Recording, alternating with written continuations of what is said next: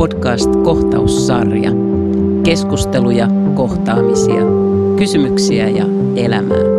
Minä olen Tarja Jänis. Tervetuloa seuraani.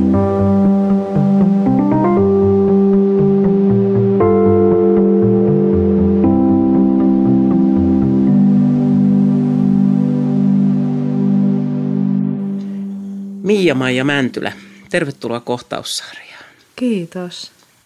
Me puhutaan sun kanssa aika monenlaisista, sanotaanko ääripään asioista, semmoisista teemoista kuin syntymä ja kuolema. Kerro vähän, mikä sun tausta on? Sä oot sairaanhoitaja ainakin, mutta sä oot paljon muutakin. No tällä hetkellä työskentelen sairaanhoitajana ja jotenkin aina, ehkä se on päiväkohtainen tavalla, että mistä minä lähden liikenteeseen aina, että mikä minäkin päivänä kuvaa sitä, mikä itsessään hallitsavinta. Mutta siis tosiaan työskentelen sairaanhoitajana ikääntyneiden hoivakodissa ja sen ohella työskentelen ja toimin vapaaehtoisdoulana. Eli toimin doulana ja mulla on semmoinen yritys kuin kohtuvoima, kosketus ja doulaus, jonka puitteissa siis teen näitä doulauksia ja sitten hieron. Tosin tällä hetkellä aika pienissä puitteissa, koska on sataprosenttinen tuo vakityö. Ja sitten on kätilöopiskelija ja vastikään valmistunut TRE-ohjaaja ja kohta alkaa seksuaalineuvojakoulutus. Mikä se TRE on? TRE on niin kuin trauma releasing exercises, menetelmä, jonka niin kuin tärinään perustuva menetelmä, jonka avulla vapautetaan kehoon jääneitä jännityksiä, stressiä ja traumaa. Ja varmasti muuten, hei, kaivataan vähän pohjustusta tähän. Mitä doula tekee? Mitä se tarkoittaa? Se on varmaan aika iso kokonaisuus. No doula on aika, aika laaja käsite ja jos ajattelen sitä omassa elämässä, niin se käsittää aika paljon asioita. Mutta sitten jos sillä tavalla vähän lähtee supistaan, niin synnytystukihenkilö. Doula tarkoittaa niin synnytyksessä tukena olevaa henkilöä, joka on niin fyysinen, psyykkinen, emotionaalinen, henkinen, sosiaalinen tuki synnyttäjälle, odottajalle tai postpartum aikana – mutta se voi tarkoittaa, niin kuin tavallaan niin kuin minä ajattelen, että se minun tapauksessa tarkoittaa, niin se voi tarkoittaa myös tämmöisenä tukihenkilönä toimimista elämä eri osa-alueilla. Se voi tarkoittaa silloin niin kuin tätä synnytystä, mutta sitten se voi niin kuin tarkoittaa vaikka siirtymäriiteissä tukena, apuna, todistajana olemista tai esimerkiksi kuoleman kohdatessa, kuoleman eteen tullessa, kuoleman varrella niin kuin rinnalla kulkemista – et se on aika laaja, se tulee kreikan kielestä sanasta palvelijatar.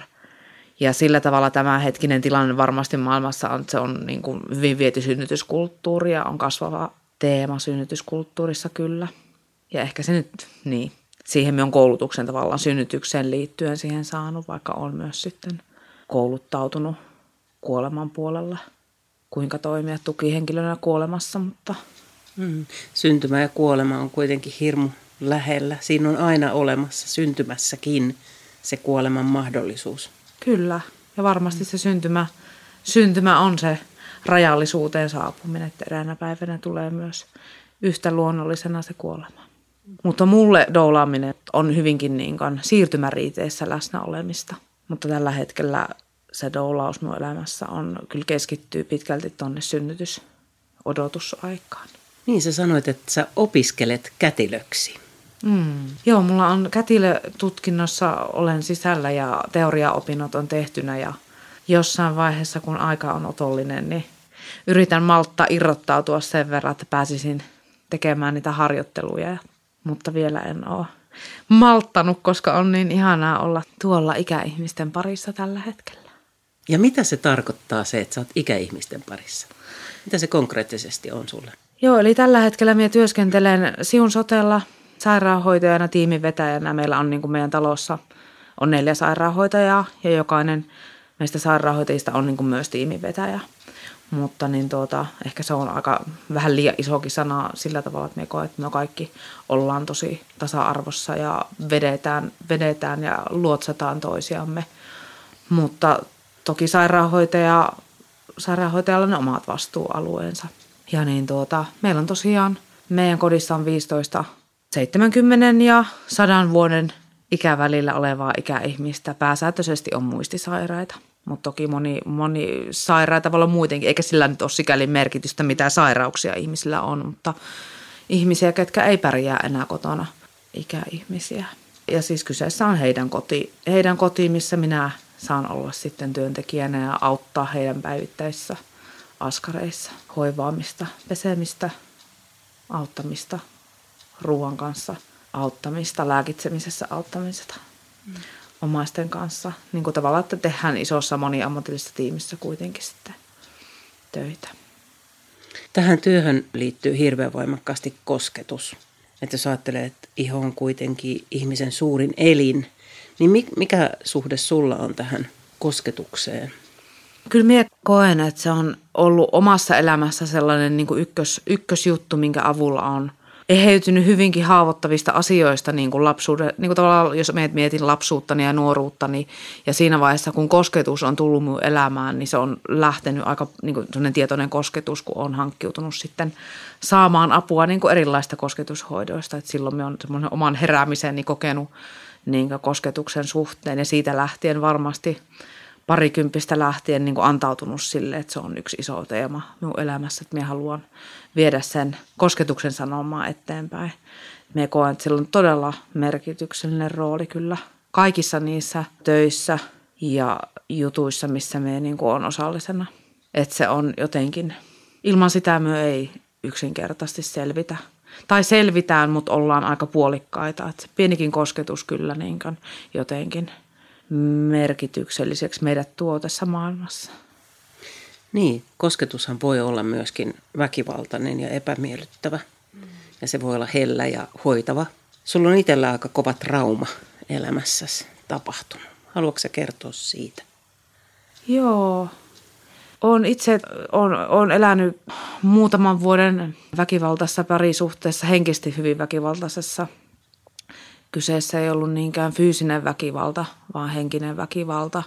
Ja sen myötä, myötä jouduin luopumaan omasta lapsestani sillä tavalla niin sanotusti luopumaan, että kun erosimme, jäin turvakottiin tänne, asuin silloin muussa kulttuurissa, toisessa kulttuurissa ja – rupesin odottamaan sitten tätä Kuopusta ja sitten päädyin, että jään, jään tänne Suomeen turvakotiin ja jäin tänne ja siinä yhteydessä sitten jouduin, tai vähän aikaa sen jälkeen jouduin luopumaan sitä esikoisesta, niin että pystyin jäämään tänne, että se tilanne eteni sitten semmoisen pisteeseen. Ja se on oikeastaan, siitä on kymmenen vuotta, kun mulle, mulle se tapahtui ja siitä lähtien se on ollut semmoinen oma selviytymistarinansa sitten – ja toki meillä jokaisella ne omat, omat kipeät traumakohtamme on mie jotenkin. Siitä on tullut tärkeä teema myös itselle siitä, että jotenkin on, on tietoinen siitä, että meillä jokaisella, olipahan se mittasuhde minkälainen tahansa, niin on ne kipeät kohtamme ja tämä on se minun, minun oma polku ollut hyvin traaginen sillä tavalla. Samaan aikaan luopuminen toisesta lapsesta ja samaan syssyyn toisen lapsen saaminen ja sitten jotenkin sen kanssa elämä oppiminen. Kun sä työskentelet esimerkiksi hierojana, niin pystytkö sä tuntemaan ihmisestä niin kuin kosketuksen kautta sellaisia kipukohtia? Semmoisia, niin kuin sanotaan että vaikka henkisiä kipukohtia. Mm. Pakkautuuko ne ihmisessä johonkin? Kyllä me sillä tavalla minun pohja jotenkin siihen omaan niin kosketuksen kanssa työskentelemiseen tulee siitä, että me niin kävin paljon niin esimerkiksi roosenterapiassa ja vyöhyketerapiassa ja niin, kuin, niin sanotussa niin kuin vaihtohoidoissa silloin parikymppisenä 2000-luvun alussa. Ja energiahoidossa tavallaan, että sellaisten niin kuin kosketusmuotojen kanssa, jossa, jotka ei näennäisesti niin kuin selittänyt, että tavallaan oltiin sen kanssa auki, että minulla on läsnä oleva kosketus. Ja siinä on mahdollisuus myös siihen, että sieltä saattaa sieltä kehosta nousta esiin jotakin, mitä me pysty ihan näin saman tien selittää, että mitä se on. Ja silloin ehkä niin kuin tavallaan, että minä oli ensimmäistä kertaa elämässä niin, että minä niin kuin koin, että vihdoin minun pintaan alkaa nousta sellaiset asiat, jotka niin kuin oli ollut oikeasti tosi kauan aikaa pinnan alla ja sairastuttanut minua. Et minä tavallaan että se on ollut semmoinen oma, oma niin kuin merkityksellinen hetki elämässä että on hankkiutunut sellaisten ihmisten luo, jotka tekee sellaisia hoitoja. Ja heidän käteensä ovat niin kuin olleet läsnä kuulemassa minun kehoani, jolla ei välttämättä ollut analysoitavissa olevia sanoja vaikka niin kertomaan sitä, mitä mulla on tapahtunut. Ja sen myötä minun niin kuin alkoi valua kyllä tosi samaan aikaan kouluttaa mun silloin tanssijaksi, että semmoinen hyvin syvä fyysinen, psyykkinen, henkinen prosessi oli käynnissä – ja tavallaan antauduin sille ajatukselle, että meissä on niin paljon muutakin kuin mitä me pystyttäisiin selittämään. Että se on ehkä se minun pohja ollut sille omalle kosketukselle ja sama, niin kuin kouluttauduin reikin parissa ja energiahoitajaksi. Niin että se on luonut minun pohjaa kyllä todellakin niin kuin sille, että mitä minä tunnen, kun minä ihmisen kanssa olen. Ja kyllä minä niin kuin sanoisin, että minä pystyn sitä säätelemään aika paljon, mitä minä milloinkin vaikka niin tunnen – että me voin hyvin, niin kuin, me aina ajattelen, että mennään asiakkaan ehdoilla. Että sitä pystyy niin kuin tavallaan, kun on kuitenkin se parikymmentä vuotta nyt ollut antautunut näille asioille, niin pystyy sillä tavalla niin kuin tulemaan myös tietoisesti siitä, että millä tavalla niin kuin tämän kunkin ihmisen kanssa esimerkiksi jutellaan asioista. Että me pystyn niin kuin sillä tavalla valitsemaan sitä, että joskus että ihminen voi tulla hierottavaksi ja me koen, että okei, tässä voidaan hyvinkin niin kuin pinnasta sillä niin sanotusti pinnasta hoitaa. Mutta totta kai minä olen niin itse tietoinen myös siitä, että siellä pinnan alla on aina jotain. Siis aina, se on ihan sama kuka, ketä me ollaan ja mitä meillä on tapahtunut, kun sillä pinnan alla on aina jotain. Et jos miettii, että meidän fyysinen rakennelma pitää meitä kasassa niin kuin, ja siihen, totta kai siellä on kaikki, koko, kaikki tunteet ja ajatusrakennelmat. Että kyllä me sillä tavalla koen, että kun me kosketaan – niin mie tunnen aika paljon siellä pinnan alla. Ja sitten niin kuin usein lähdetään kuitenkin juttelemaan myös hierottaessa asioista ja siellä saattaa yhtäkkiä pulpahtaa jotakin sitten. On se sitten ihan tämmöistä niin sanottua perustressiä tai, mutta sekin on toki kiinni niin paljon sitten ihmisestä, että – Tapahtuuko usein sellaista, että ihminen vaikkapa tämmöisen hoidon aikana alkaa itkeä? Silloin tällöin silloin tällöin. Että se tavallaan avaa jotakin. Kyllä. Kyllä, kyllä me koet tavallaan, että mitä enemmän se on, ehkä myös sit, sit sillä tavalla, että ei niin kuin vain, vain hierota. Tavallaan, että me en keskity lihaksiin, vaan niin kuin, että me ollaan läsnä sille, että tässä voi tapahtua myös muuta. Niin silloin saa tapahtua muuta. Että me niin kuin että se on, mutta silloin me ajattelen, että mitä vähemmän, että ihmiselle, jos ihmistä vaan koskee, niin kuin, että siinä on vaan oikeastaan se läsnä oleva kosketus. Ei sellaista niin kuin intentiota, että mulla on vaikka nyt aikomuksena muokata sinun trapetsiusta niin, että sulla tuo niskahartia vaiva niin kuin hellittää, vaan että jos mie vaan oon, niin sieltä alkaa väkisinkin tulla asioita pintaan. Tavallaan, että jos me vaan oltaisiin viisi minuuttia tässä vaikka hiljaa ja meillä olisi kätemme toistemme käsissä, niin me tunnettaisiin tosi paljon asioita. Mutta me ollaan aika vieraannuttu myös meidän arjessa siitä, että me ollaan, niin kuin, ollaan puhkianalysoiteja toisissamme. Yksi ihminen kerran sanoi mulle, että hän on tämmöinen yksinäinen, yksin elävä ihminen, että hän käy hierojalla sen takia, että edes joku koskettaisi. Mm. Eli se on varmaan yksi semmoinen perustarve meillä tulla jotenkin. On. on. Huomioiduksi myöskin kosketuksen kautta. Kyllä. Kyllä se on varmasti ensimmäisiä ja viimeisiä. Kun lapsi syntyy, niin hän kuolisi ilman kosketusta ja samalla tavalla se kuoleva ihminen tarvitsee, niin kuin, ja elävä ihminen tarvitsee jotenkin pintaa, jota vasten olla. Niin minä luulen, että se voi olla hyvinkin monelle ihmiselle. Hierojalla käyminen voi olla sellainen niin kuin ainut tilanne, missä pääsee toisen ihmisen lähelle, edes jollain tavalla. Tässä olla semmoinen sylipalvelu, jossa voisi vaan niin. mennä, mennä No samasta mm. syystähän varmaan jotkut käy kampajalla. Kyllä, niin. Että joku vähän. Joku olisi minua varten. Joku olisi minua varten. Teatteri ja tämä tanssikoulutus, ne on ikään kuin luoneet pohjan kaikelle sille, mitä sinä oot nyt. Mm. Mitä sä tarkoitat sille? No ky- kyllä se varmasti on se, että mä oon hirveän kiinnostunut ihmisistä ja minä aistin ihan hirveän paljon. Ja tavallaan minua inspiroi, niin kuin minä todella koen, että se on hyvin sama maailma, mutta toki eri perspektiivistä lähestyttynä. Mutta jotenkin se, että niin, läsnä oleminen tavallaan, että kummassakin näissä hoitoalan töissä ja sitten taas toisaalta teatteri ja tanssi ja taidemaailmassa yhdistyy se läsnäolo. Jotenkin se, että me ollaan aidosti, aidosti läsnä ja tunnetaan, niin kuin, että meillä on aistit käytössä ja että me pystytään tuntemaan niin kuin myötätuntoa ja jotenkin menemään niin kuin rooli. Ja tavallaan, jos ajatellaan, että lähdetään luomaan jotakin roolia, niin siinä siitä on kyse, että me jotenkin pystytään, pystyn samaistumaan niin paljon, että voin sitä jopa luoda, luoda ihan oman hahmon. Niin samalla tavalla minä ajattelen, niin kuin, että jokaisessa kohtaamassa ihmisessä, ketä niin kuin hoitaa vaikka, niin samalla tavallahan minä niin kuin reflektoin – mutta toki se on eri, eri maailmat, mutta siellä sisällä. Minä koen, että se niin kuin, että paras koulutus mulle niin kuin ihmissuhdetyöhön on ollut kyllä niin kuin teatteri ja tanssi ja taide. Se on rakentanut ehdottomasti niin kuin, tavallaan ne minun tuntosarvet auki kohdata ihmisiä tai maailmaa tai itteeni. Se koulutus kuitenkin myöskin antaa eväitä kohdata erilaisuutta ja, ja nimenomaan niin kuin mennä toisen nahkoihin mm. tietyllä tavalla, ymmärtää eri kantilta ihmisen Kyllä. käyttäytymistä ja ratkaisuja. Ja... Kyllä. Niin vaikka myös täysin toinen ja minä en koskaan voisi toimia samalla tavalla. Mutta kyllä minä ajattelen, että hoitajana tarvitaan sitä, että, että minä en välttämättä jotenkin, eihän me, eihän me voi koskaan päästä täydellisesti toisen ihmisen maailmaan. Tai vaikka jos joku tekee ihan käsittämättömiä tekoja, niin eihän me voi koskaan niin kuin ymmärtää, mutta minun on pakko pystyä ymmärtämään hoitajana kuitenkin niin kuin – jos me hoidan vaikka ihmistä, kuka vaikka on tehnyt jotain ihan järkyttävää tai joka on elänyt elämää, jota minä en voisi koskaan ymmärtää tai jota minä en voisi koskaan itse allekirjoittaa, niin silti minun on löydettävä se ihmisyys. Ihmisyys tai jotakin sellaista, että minä niin kuin pystyn olemaan rinnalla. Palataan tuohon syntymään. Aika radikaali hetki ihmisen elämässä, kun se vetää ensimmäistä kertaa sitä ilmaa sinne keuhkoihin. Miltä se tuntuu kohdata se tilanne? Sä oot varmaan sen edessä ollut aika monta kertaa, että ihan uusi ihminen syntyy sun silmien eteen.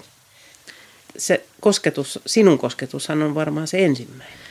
Kyllä minä, jos me doulana toimin, niin en, en halua olla ensimmäinen, kenen...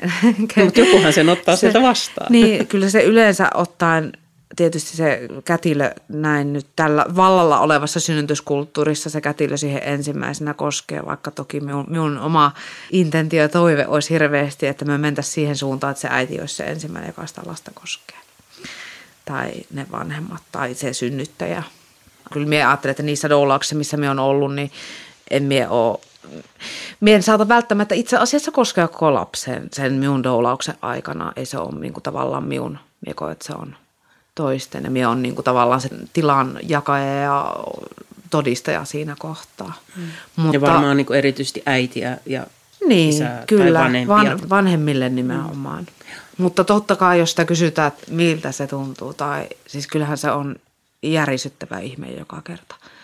Ja kyllä se on niin kuin, se pyhyys on mulle iso sana, iso sana ja iso teema sen synnytyksen ja syntymän teemassa – ja se kyllä niin kuin tavallaan se fyysinen, fyysinen, psyykkinen, henkinen, sosiaalinen, kaikki, kaikki ne maailmat, niin se kyllä on hurja pyhyys, mikä siinä on läsnä. Tavallaan, että se menee niin yli äärien, mutta samalla se on niin äärimmäisen lihallista ja täynnä ihmis, semmoista ihmiskehon voimaa. Mm. Oletko läsnä myöskin tällaisissa, niin kuin missä on keisarileikkaus? Tällä hetkellä siis jos on toive siihen suuntaan, niin olen kyllä. En ole kertaakaan, olen ollut doulaamassa niin, että ollaan päädytty sektioon, mutta en ole sitten mennyt sinne saliin. Ja toki se riippuu, ja nyt korona-aikanakin tietysti en doulana myöskään sinne saliin pääse. Mutta en ole muu, ennen koronaakaan en ole ollut siellä salissa sektiohektekellä. Mutta olen sitten ollut odottamassa, vaikka jäänyt sinne synnytyssaliin siivoilemaan ja raivailemaan ja odottamaan, että puoliso saapuu esimerkiksi vauvan kanssa sieltä ja odotellaan, että äiti heräilee. Susta aistii ja näkee ihan monella tavalla, että sussa on läsnä koko ajan tämmöinen herkkyys. Miten sä itse ajattelet tästä? Joo, kyllä mie, kyllä mie todella herkkä on ja tosi aistiva ja tosi aistit auki. Onneksi osaan säädellä niitä, että pystyn osaan myös sulkea, sulkea aistini tarvittaessa, mutta – mutta on, on kyllä tosi herkkä. Eläimen kaltainen varmasti. hyvin, hyvin pitkälti. Niin kuin me kaikki. Niin. Ja tämä kevät vaikuttaa suhun Joo, kyllä se jonkun verran sillä tavalla. Herkistyn kyllä tosi paljon siitä ja kaikissa vuoden ajoissa on mulle, että minä elän kyllä tosi syklisesti luonnonkierroissa. Se on mulle ihan, ihan semmoinen kyllä henkilökohtaisen elämä ykkösjuttu ja se, että saa elää jotenkin luonnonkierrossa ja siihen jotenkin sulautuen. Ja kyllä tämä kevät on sellainen, toki ton pitkän pimeän jälkeen, niin etenkin kun tästä vielä vähän matkaa mennään eteenpäin. Tämä on ehkä semmoista sulatteluvaihetta nyt jotenkin ollut itselle, että pystyy myös niin kuin, koska minä rakastan kaikkia vuoden aikoja, niin se siirtymä siitä talven syvästä pimeästä kohtumaisemasta semmoiseen kirkkaaseen palloon, niin se on aika ravisuttava myös, että jotenkin vaatii hetken. Mutta minä niin ajattelen, että sit kun alkaa tuntea sitä, kun ei olla vielä puhjettu kukkaan, kun alkaa se semmoinen valtava silmu, silmuvoima, niin kyllä se aika jotenkin hurjaa myös on, koska pystyy aistimaan vähän niin kaiken ja sen niin heräävän, elävän. Ja me on ihan semmoinen kukkafriikki ja se, niin kuin, että mulla on kyllä jotenkin, me voisin huhti, touko, kesäkuu olla semmoisessa, vaan keskittyä siihen. Se on aika mieletöntä kyllä. Se on mielenkiintoista, miten sun puheessa jotenkin tulee tämmöinen myöskin ihmiselämän kierto, että mm. talvi on se lämmin mm. kohtu siellä ja sitten kevät on se herääminen ja kukkaan puhkeaminen ja elämä, eikö niin? Mm. Mutta se on kauhean liikuttavaa, koska siis se vaan on niin. Ja sehän on ihan mielettömän toisaalta raadollistakin. Niin kuin me ajattelen, että se on kauhean koskettavaa ja raadollista, se luopu, niin kuin että kierroista luopuminen ja se, että nyt tulee tämä ja olen, uskallanko olla valmis seuraavaa ja jotenkin sitten samalla niin kuin herätä siihen, puhjeta siihen kukkaan ja sitten taas toisaalta tietää, että taas tulee niin kuin myös se hetki, että on luovuttava siitä kukkaloistosta ja jotenkin muututtava maaksi, maaksi ja suostuttava siihen pimeyteen ja pitkään kylmään ja se on jotenkin – se ehkä tuossa luonnon kiertokulussa lohduttaa, että, että sinne kuitenkin jää niitä eläviä siemeniä sinne ja, mm. ja sipuleita, jotka, juuria, jotka imee sitä voimaa sitten itsensä ja voi taas sitten seuraavana keväänä. Kyllä. Niin ja ilman toista ei olisi toista. Tavallaan, että me ajattelen, että se on, mulla itselleni koe, että talvi ja pimeä on hirveän tärkeä aika. Että se on tavallaan tosi elähyttävä aika joka kerta myöskin, koska se on jotenkin, on niin kuin lupaa todella niin kuin kääntyä sisäänpäin mm. ja olla hiljaa ja olla, ainut mikä siinä on ristiriidassa tavallaan, että jos kulkee semmoista, että on niin kuin työelämässä samaan aikaan, että ei pysty niin kuin irtoamaan sitä, että ei, ei voi nukkua vaikka niin pitkään kuin nukuttaa ja levätä niin paljon kuin olisi tarve ehkä, mutta, mutta se on tosi tarpeellista. Niin, ehkä se on myös semmoinen, että mitä me paljon yhteiskunnassa pohdin, on se, että, että, niin kuin se, että me haluttaisiin pitää yllä jotenkin vaan sellaista samaa ja niin kuin, että me ei hyväksytä välttämättä sitä, että tulee aika myös niin kuin jotenkin muuntua. Elämä ei pysy paikallaan koko ajan ja se on, onhan se tosi kivuliasta. Kivuliasta myös niin kuin uskaltaa, uskaltaa se luopuminen. Kun ihminen vanhenee ja menettää ehkä sen sellaisen kyvyn toimia yhteiskunnassa niin kuin on aikaisemmin toiminut, mm. niin että vanhukset niin kuin pistetään vähän johonkin mm et ennenhän se oli niin, että mm. yhteisö eli siinä, että oli, oli monta sukupolveakin saattoi olla mm. samassa. Mutta sehän on muuttunut. Mm. Onko sulla semmoinen sama kokemus? Että... On. Se on niin yksi juttu, joka on tosi niin sääli. Sääliä ehdottomasti, jos pystyisi sillä tavalla vaikuttaa asioihin, niin haluaisin valita sen, että, että ikääntyneet ja vanhukset sais varttua, varttua siihen vanhuuteen ja kuolemaan ja siirtymissä seuraaviin niin on siellä yhteisön keskellä. Niin kuin me ajattelen kaikissa siirtymissä tavallaan, että me ajattelen, että kaikki niin kuin vauvasta kohdusta hautaan pitäisi tavallaan jotenkin olla järjestettynä niin. Että esimerkiksi vaan niin kuin jos mietitään tämmöisiä, että miten rakennetaan hoivakoteja, niin ne pitäisi niin kuin ehdottomasti olla vaikka niin kuin rakennettuna päiväkotien yhteyteen. Että tavallaan se, että vanhus, joka makaa, joka ei pysty enää muuta kuin makkaa siellä sängyssä – niin hän pystyisi näkemään ikkunasta, kun lapset leikkii pihalla.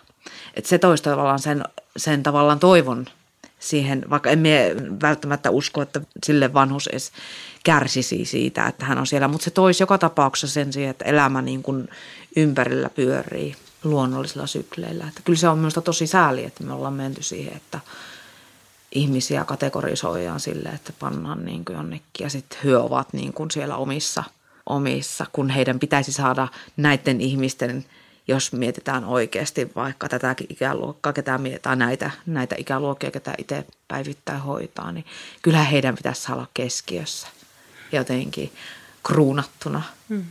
Siellähän on valtava määrä elettyä elämää, tietoa, hmm. kokemuksia, tunteita. Kyllä ja se kaikki tieto ja viisaushan on, on siinä ihmisessä ja keho muistaa kaiken. Tavallaan, että kaikkihan se elää siinä ihan todella. Se kaikki elää omaisissa ja se kaikki elää niin kuin siinä, jos puhuttaisiin aurasta tai missä tahansa niin kuin kentästä sen ihmisen ympärillä, niin se jotenkin, kaikki on siinä. Ja se pitäisi muistaa, että se oikeasti on, että se ei todella ihmisen mu- jotenkin se elämä ja historia ja tieto ja viisaus ei ole siinä kognitiossa, joka häviää, vaan siinä, mikä on kehossa ja läsnä olevana vaikka se ihminen ei pysty sanomaan enää yhtään mitään tai ilmaisemaan omaa toivettaan ja tarvettaan millään tavalla muuten kuin, että me niin kuin opitaan tuntemaan hänet muita reittejä. Miten sitten, kun ihminen muuttaa tällaiseen hoivakotiin tai hoivaosastolle, se on varmaan aikamoinen trauma sekin ja kriisin paikka. Minä luulen, että monelle se on, se on suuren, suuren, suuri muutos. Mullahan kävi niin, että mun oma mummo vuosi sitten itse asiassa alkoi mummolla sille, että mummo ei enää kotiin palannut sitten. Niin tuota, ja kesäkuussa mulle ilmoitettiin tuolla meidän hoivakodissa, tuli puhelinsoitto, että mummo ollaan, mummo muuttaa meille, meidän hoivakotiin asumaan. Ja se oli todella, mulle on todella hieno polku, tosi tosi kiitollinen ja onnellinen, että se on mennyt näin.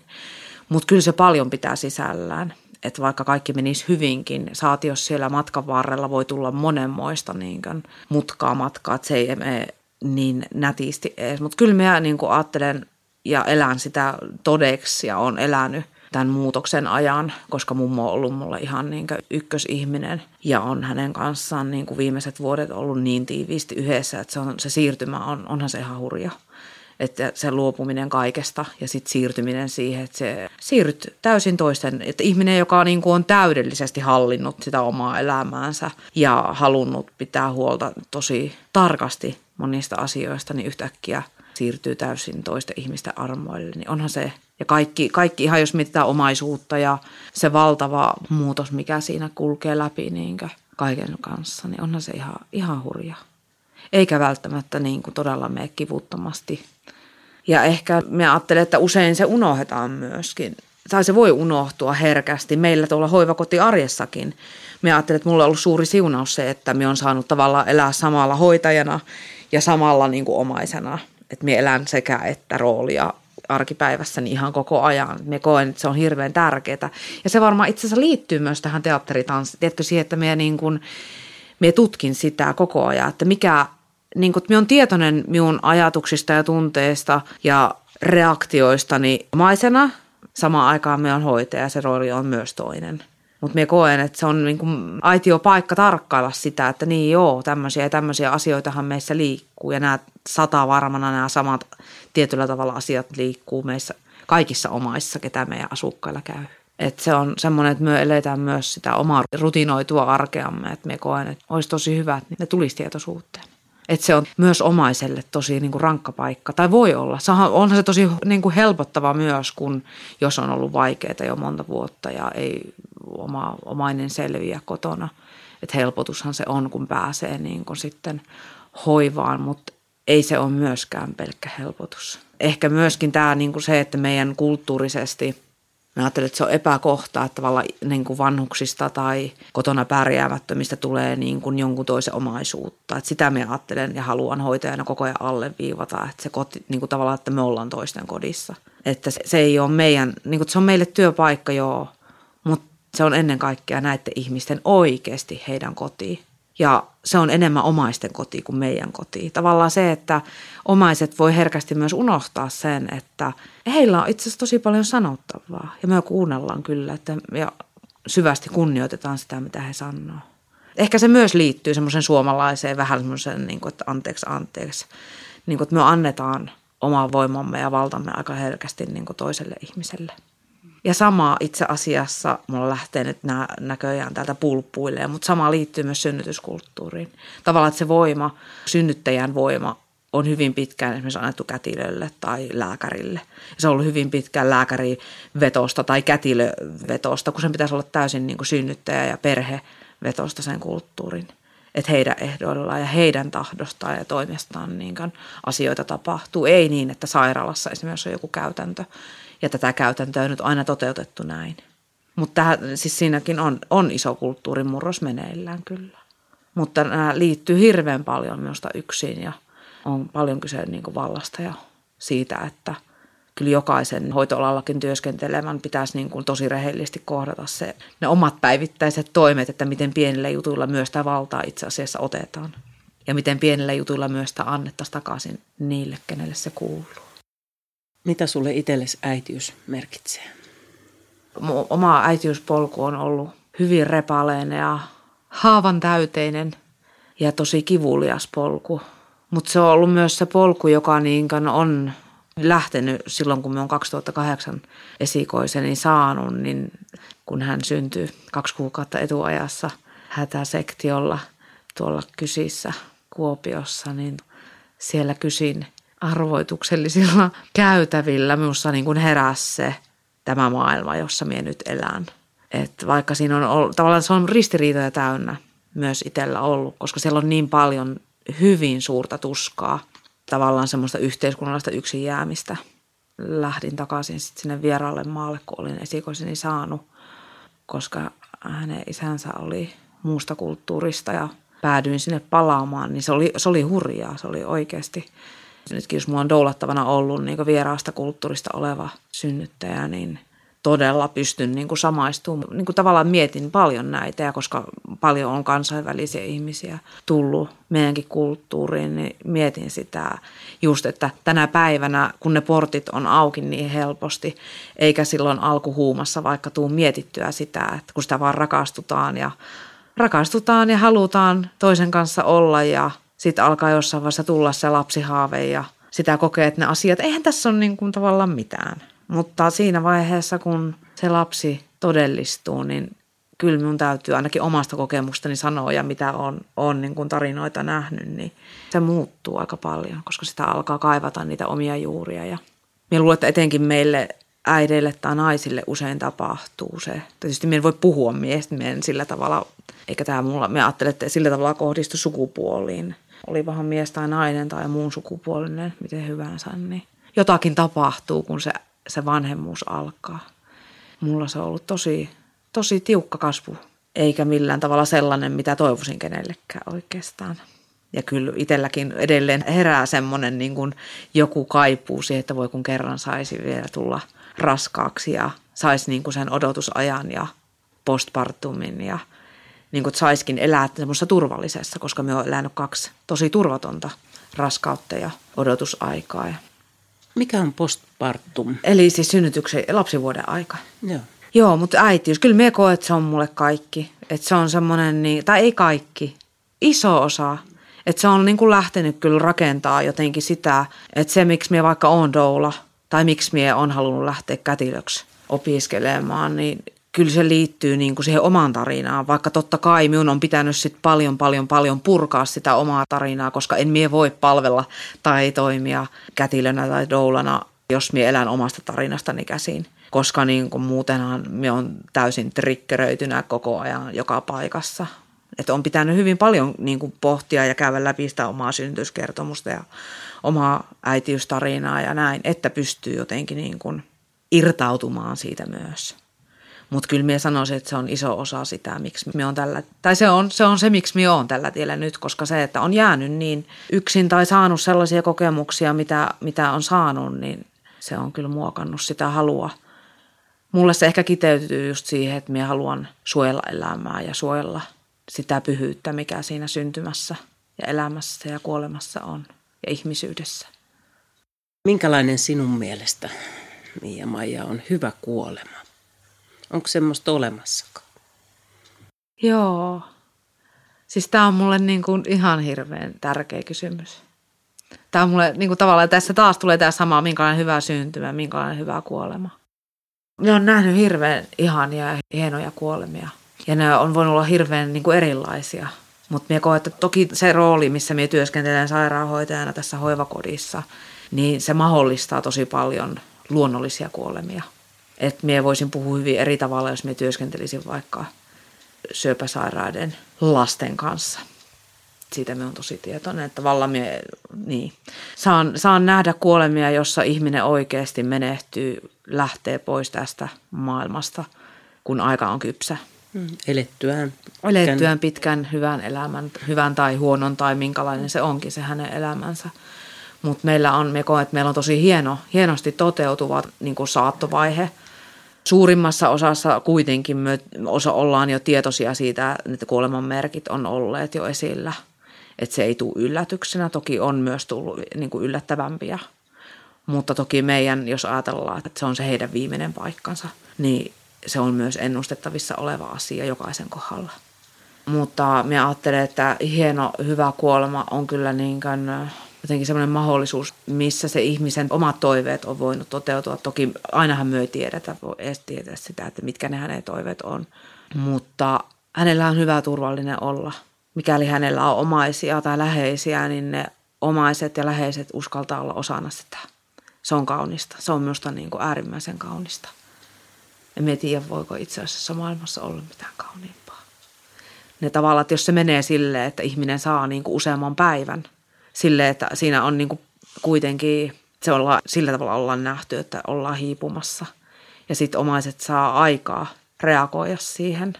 Siinä on hirveän, siinä on niin paljon samaa kuin syntymähetkellä, kun me doulana todistan sitä, että ei tiedetä milloin se syntymän hetki on. Niin samalla tavalla sitä ei tiedetä milloin se kuolemahetki on se virallinen, virallinen hetki. Mutta se on sitä matkaa tavallaan ja saattamista.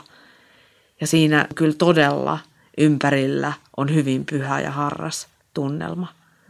Ja tietysti valtava kunnioitus, koska kyllähän myö hoitajinakin joka kerta kun kuolema tulee, niin ollaan hiljaa. Ja kohdataan kunnioituksesta käsiin sekä se kuoleva että hänen läheiset. Ja se on tosi kaunista.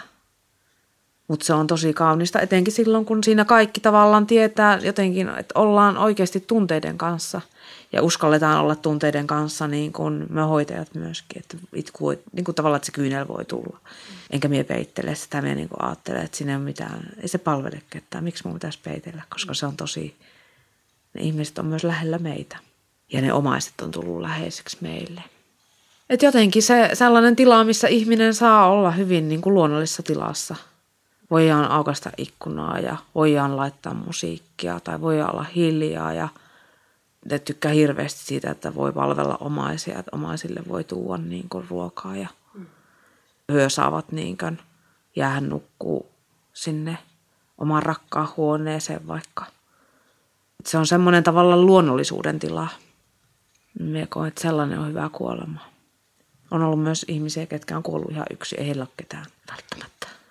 Mutta silloinhan myö luodaan myös jotenkin se tila, tilaa siihen. Ja mä ajattelen, että niin, jossain jos minusta olisi jotenkin semmoista kehittämisen arvosta ja haluan ehdottomasti itse sitä kehittää, niin on se, että tavallaan se siirtymä siitä kuolemasta, että kun jos se on vaikka ollut useamman päivän sellaista, että ollaan hiljennytty ja jotenkin rauhoittu se asia äärelle, niin se, että uskallettaisiin ehkä myös jäädä vähän pitemmäksi aikaa. Kun toki on paljon just sitä mummoni yritän valmistua siihen, jos siihen valmistua voi, niin on miettinyt, että mitä haluaa. Ja mulle niin kuin sillä tavalla olisi hirveän tärkeää, että olisi ruumiinvalvoja. Niin kuin se, että me jäähän vähän pitemmäksi aikaa siihen. Että se ei ole sellainen vaan, niin kuin, että nyt se niin kuin tavallaan pakataan vaan kamaat ja lähetään ja ruumis lähtee. Vaan siinä jotenkin pyhitettäisiin jotain vähän vielä ehkä kauemmin. Ja sitten sekin, että kuinka se ruumis lähtee, niin minusta se olisi semmoinen, niin kuin mihin mies olisin sellaista, että minusta olisi ihanaa, kun olisi semmoinen oikeasti niin kuin, se yhteisö vähän otetaan siihen mukaan ja saatetaan yhdessä myöskin. Se voi olla tosi nopea, niin kuin meillekin, jos meillä on kaksi tai kolme hoitajaakin, siinä voi, voi tulla tosi nopeasti niin kuin se, että ruumis haetaan pois, eikä sinne välttämättä ole omaisia. Eikä. Ne on minusta semmoisia isoja hetkiä – Me on kokenut, että on hirveän tärkeää, että saa elää sen täytenä. Että siitä ei jää mitään sellaista, että joku jää vaikka harmittamaan. Tai esimerkiksi se, että me oikeasti huomioita se siellä yhteisöllisesti, että sitten vaikka jotain siitä ihmisestä on läsnä siellä meidän yhteisissä tiloissa. Tai että jos ja kun pyydetään lippupuolitankoon, niin että se tulisi myös noterattua siellä, koska meidän asukkaat, ketä meillä asuu, ne on yhteisö. Että se on jotakin sellaista, minkä saa sanoa ääneen, että, tämä, että teidän ystävä lähti nyt. Ja vaikka muistisairas ei ymmärtäisi kognition tasolla sitä, niin hän ymmärtää sen jossain kohti, jos joku, kenen kanssa hän on ollut päivät pääksytysten samassa salissa, niin on siirtynyt. Ja kohta tulee uusi siihen toivosta siihen jäisi myös sitä aikaa jotenkin sille ja samoin se, että omaisen ei tarvii raivata esimerkiksi huonetta todellakaan seuraavana päivänä. Me tiedetään se, että siellä on seuraava jonossa. Se on raadollisuutta, se on niin kuin tavallaan se fakta. Mutta tavallaan, että se pitäisi hetkeksi antaa se inhimillisyyden tulla siihen, että, ja meillä kyllä saakin tulla, että ei siinä ole, siinä ei ole kiire jos miettii, että ihminen, joka juuri on menettänyt läheisen, niin siinä pitäisi olla aika paljon aikaa ja armoa ympärillä, että pystyisi sisäistämään. Mutta se sama on syntymässä. Hmm. Että tavallaan kun ihminen tulee omien toiveiden kanssa, jos sellaisia on, niin jotenkin se, että samaan hiljaisuuden kanssa, niin kuin me ajattelen, että kätilön tai kuka ottaakin synnyttäjää vaikka vastaan – kuka hänen kanssaan on silloin, niin pitäisi muistaa se, että jotenkin asiat saisi tapahtua semmoisessa niin kuin luonnonrytmillä, vaikka aina voi tapahtua ihan mitä tahansa, totta kai. Mutta silti, että se, siinä kerettäisi kuulla se, että mitä oikeasti tapahtuu. Ollaan hirveän isojen asioiden äärellä tässä, ihmisyyden äärellä. Mutta nyt on kevät. Me ollaan menossa kesää kohti ja elämä taas tästä aukeaa. Kauan vaikea puhua, koska itkettää niin hirveästi. Ollaan täällä kyynelet silmissä. Mutta on ollut erittäin mielenkiintoista saada Mia ja sun kanssa keskustella ihan tämmöisistä ihmisyyden perusasioista. Tosi paljon kiitoksia, että tulit. Kiitos, tämä on ollut tosi tärkeää itselle myös. Hmm. Ja toivotaan, että sulla on ihania kukkia ympärillä nyt tulevana kesänä. Kiitos samoin. Kaikkea hyvää. Kiitos samoin. Kiitos. Ja samoin sinulle kohtaussarjan kuulija oikein ihanaa keväistä huhtikuuta, joka on juuri tässä päässyt alkamaan. Voikaa hyvin, tavataan taas ensi kerralla. Moi moi!